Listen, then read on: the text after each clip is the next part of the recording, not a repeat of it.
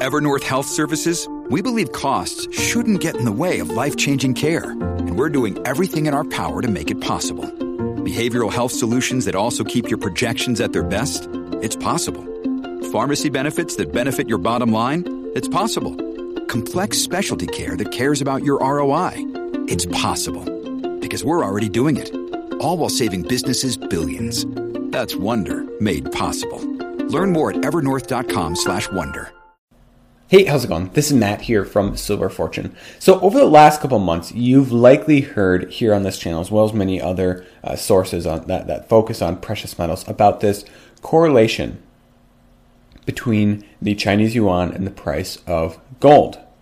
Now, people use different words to describe this correlation. that's what I oftentimes use to describe it as a correlation. You call it a direct correlation, meaning that as a yuan strengthens, so does gold, and vice versa.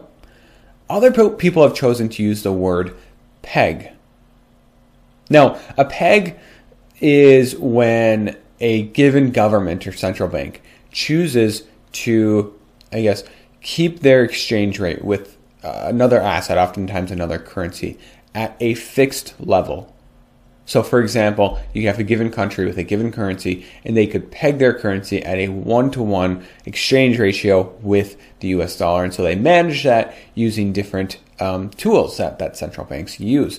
Well, people, some people believe that over the last couple months, the Chinese government, the People's Bank of China, has pegged the yuan to the price of gold. Now, nobody has any formal evidence of this other than the fact that there's been a tight correlation between the price. And you can see it in this chart right here. So what you have here in this goldish color is, well, the price of gold in US dollar terms. Okay, I'll give you a different chart here to kind of drive home this point soon.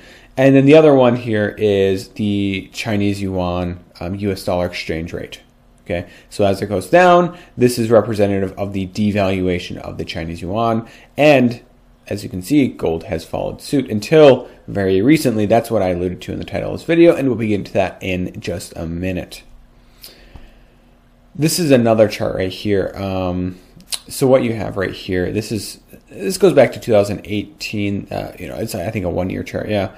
So you, you see the Chinese yuan really kind of bottom out in terms of strength. So low on this one is good for the yuan. It means strength. And then this rise here is devaluation.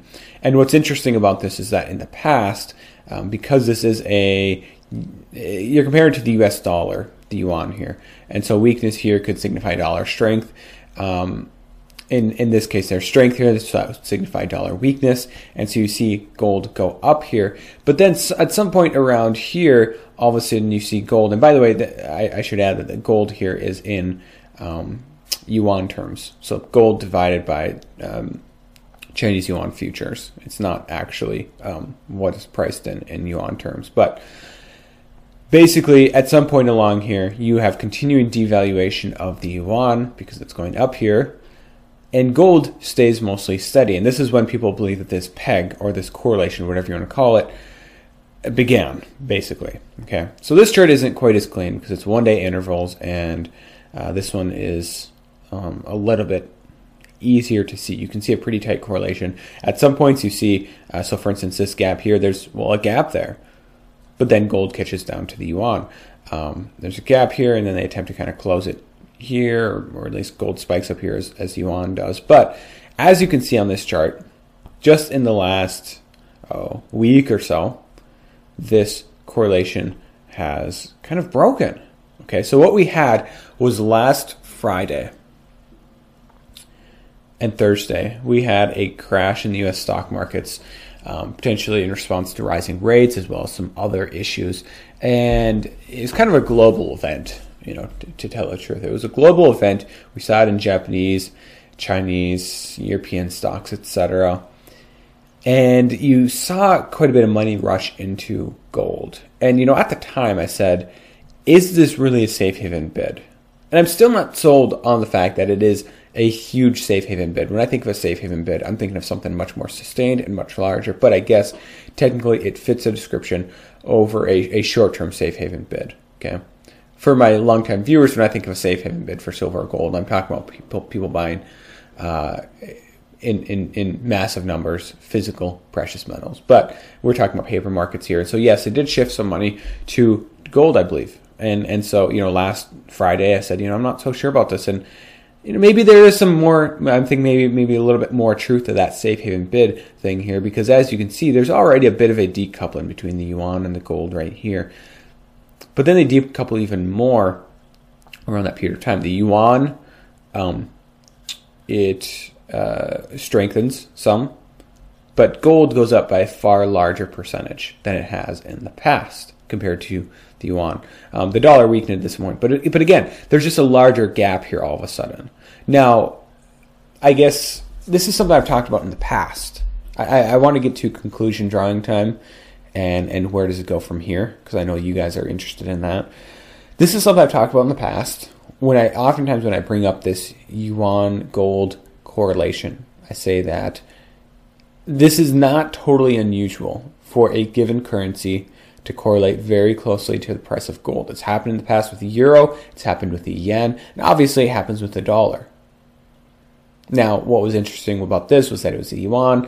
I don't know if it happened before or not, but it was an extended period of time and it was during a period of devaluation. So it was interesting, okay?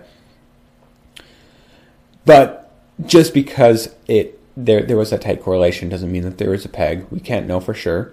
And and, and you know the interesting thing about peg, the word um, and why I oftentimes don't use it is because it kind of has this.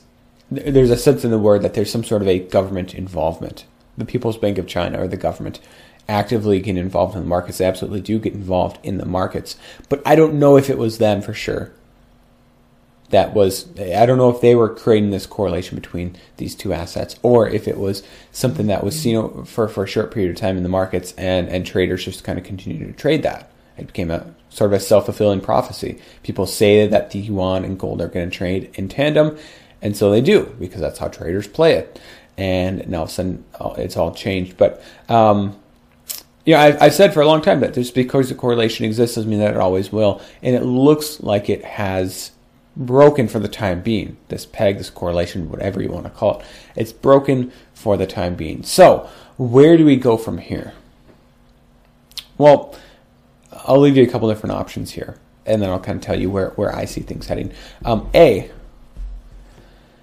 gold and yuan have, have decoupled for good, for the most part. That, that, that tight correlation, you might see it over short periods of time in the future, but it's, it's for all intents and purposes over. B, there is some sort of a peg in place, okay? And it hasn't ended yet.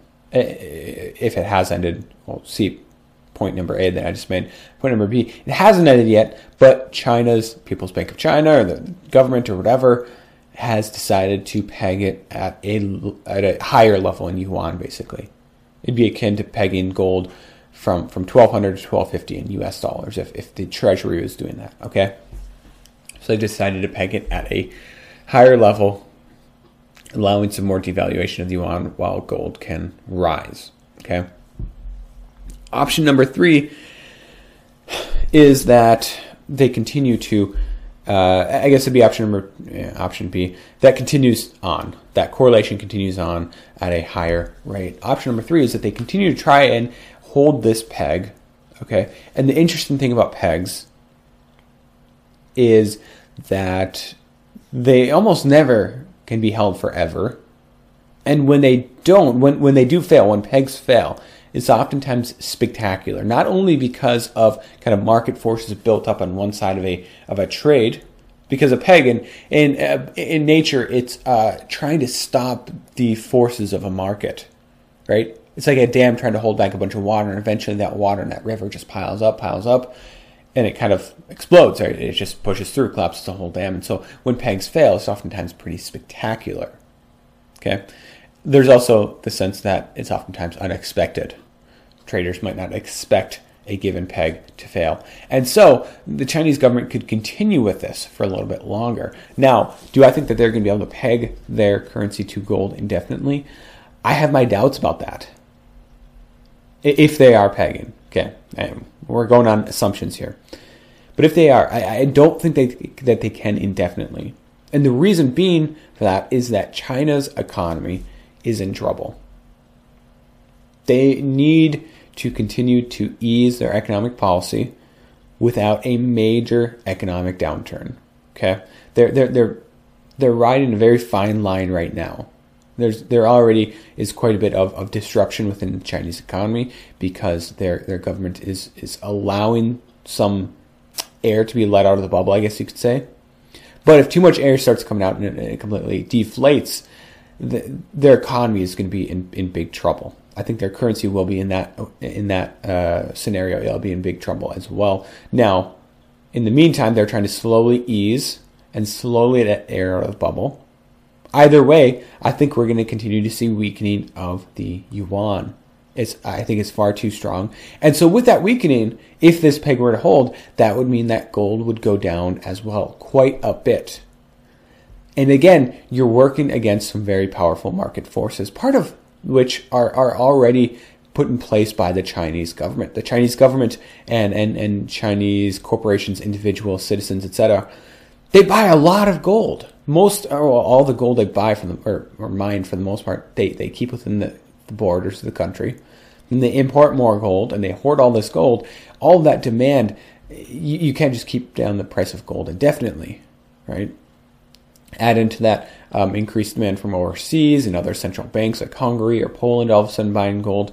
You're working against a lot of market forces. So, so you're going to be suppressing the price of gold more and more while there's increasing demand for gold and and your currency is getting weaker and weaker and and you're probably going to see more and more money flow into it especially as other uh, fiat currencies also weaken it, it's just a recipe for disaster and and when that peg fails it would be pretty spectacular right so that's why I, I don't think that they can do it indefinitely eventually something's going to break and and gold would shoot much much higher okay i mean again that's his, that's the assumption that they cannot keep their yuan at a um, at a decent level. But I think, you know, they're getting to the point where they're going to have to continue to devalue it pretty significantly, potentially through the seven to one mark. That's that's kind of the line in the stand, stand uh, yuan to US dollar, seven to one.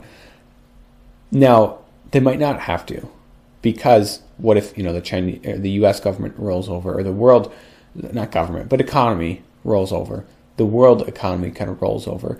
And all these other fiat currencies start to weaken significantly, especially the dollar significantly. Um, and, and, then there's not as much downward pressure on the yuan. You know, so I'm just playing out some different scenarios in my head for you guys on, on where this could head. Um, where do I see it heading? Well, it's I guess my take on it is is not all that fancy. Okay, so first of all, I don't think that there's a peg in place. I again, I don't, I can't prove it either way. Um, I tend to doubt it, but, I don't know. I, there's a possibility that, that the People's Bank of China has has put some market forces in place. I don't know, but very well, I, I don't think we need to chalk it up to that. I think we can simply say that it was just um, some other market force. Maybe not an organic market force. Maybe it was a manipulative market force, but not necessarily a government force.